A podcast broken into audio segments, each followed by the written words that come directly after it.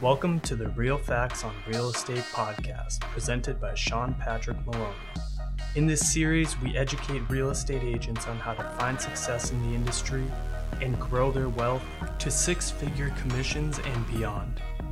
Now, here's your host, Sean Maloney. Welcome to episode 175 Preparing for the Market Ahead. I'm your host, Sean Patrick Maloney. Thanks for joining me this week. This week, I want to talk to you guys as real estate professionals about the market ahead and what's it going to mean. Well, a lot of us are always trying to project or understand or look at all these different algorithms to analytics, looking at past histories and trying to figure out what's going on. The truth is, right now, no one knows what's going on. How would anyone know? How could gas prices possibly done what they've done? How could the cost of all energy sectors done what they've done? What does it mean when you have a president that says that he's going to do away with fossil fuels? What does it mean when you have an open border with countless individuals walking through 1.5 million plus individuals? Where are they going to go for housing? What do you do in a world where housing permits take so long and housing complexes aren't going up as fast as population growth? Well, these are all real factors that are facing us coming up. So we're going to have to prepare for the market ahead. But the truth is, every single day as a real estate professional, you have to prepare for the current market and you're constantly learning as the market ahead lays itself out to you because it's not so crystal clear and transparent as people make it out to be. Whereas in interest rates, fall in housing market, it's no truth to that.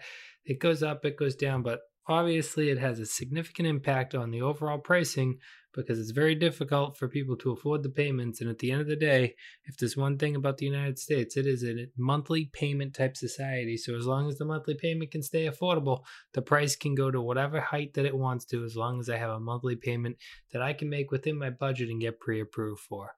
That is a big reason why, as we see interest rates rapidly climb, that we're going to start seeing less and less people in the buyer category, or maybe they have to turn down their affordability. This will mean that some of the housing prices that are just endlessly jumping up, jumping up, jumping up for the near future, probably within the next three to six months, we're going to start seeing some flattening. Some might look like a down curve, but let's let's hold our horses here. A lot of times what happens when you see the quick down curve is really we just had a greedy seller want to list a home for a lot more than it's worth and then when they find out the reality of the market they make a price adjustment which makes it look like a lot worse than this but oftentimes these people are just ones that didn't want to listen to agents often for sale by owners even and they end up regretting the decision. So, right now, if you're a listing agent, as far as preparations go, be prepared to have the conversation. Bring up the elephant in the room. Set the expectation bar because if you tell people, oh, this weekend you're going to have 100 offers, man, what if it doesn't? Maybe it will. You know, but you need to know the local market and you need to know your local actual hyper local market as in like how many people are looking for that style home in your town right now middle of the bat right the 300 to 500 thousand dollar three to four bedroom home those are still going to fly off the shelves for a long while but as we see the change come people who price wrong may be still sitting there. So just try to really educate your client on how price is very important, especially as people start getting concerned because they're going to start coming into a world where no longer are we seeing as many people waive appraisals or inspections. So things tighten up just a little bit. This is not a time where I expect immediate massive market shift as much as just really the thought process correction, the bidding war correction, the always willing to pay more, more, more correction.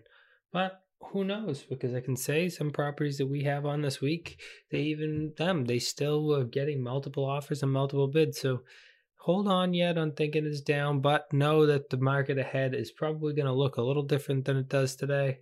And then the next side of it, like for the seller side, we talked about, like I said, making sure they price it correctly, making sure they understand when they do get good offers, making sure you talk to them if we're on for 30, if we're on for 60 days, what are we going to do then? What price breaks would we take at those points? But now let's get into buyers. So for buyers, always, always, always would say I would air them on the caution of the expensive waiting, right? We're gonna all have buyers that forever have been trying to get a house, trying to get a house, trying to get a house. They couldn't get one through the whole bidding war. Now they're gonna get an opportunity to get a house, and then they're gonna say to you, "But Sean, do you think I should buy right now as the market's about to crash?" Well, we can't tell people to do bad things, but they're fiduciary. So we don't give people bad financial advice. So don't take this as that by any means, but listen to me and hear me fully out. Renting a home means throwing away all of your money, right? It's just constantly gone unless you're renting for really cheap compared to what you actually have for a housing budget and you're saving to build up money to buy a house. When you buy a house, your monthly payment is going towards equity. Getting into that home is the key versus being in that rental. That said, also, think about this when you buy a home today, obviously you have the risk of losing your job, getting divorced, changing your life massively, and not wanting the home soon thereafter. But the reality is, most people are going to spend at least five years, if not 10 plus years there. So, this is no different than being a speculator versus stock market and sitting back saying, should I buy now while it's low, or should I wait till it goes lower? Or shall I sell now while it's high, or shall I wait till it goes higher?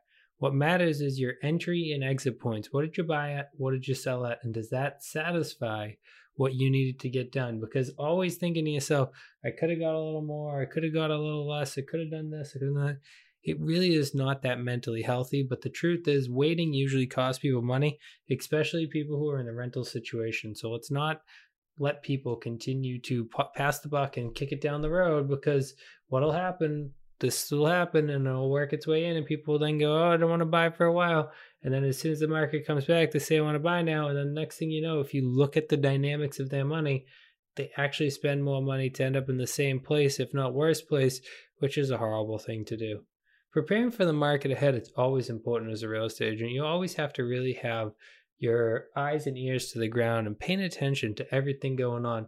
Because the truth is, there's so many variables that could happen. There's so many different things that you just might not even think of that when they happen, you need to watch what kind of effect is that going to have on me, my business, and my client's business. Guys, if you're looking for more education just like this, feel free to reach out to us over here at Movementum Realty. We're always hiring more Movementors, which is what we call our agents, because we believe that they're more than just an agent or a salesperson. They're both a guide and a mentor in the process of buying, selling, and owning homes. If you haven't already done so, make sure to check out our blog and also pound that subscribe button for me. Thank you, and I look forward to talking to you next week.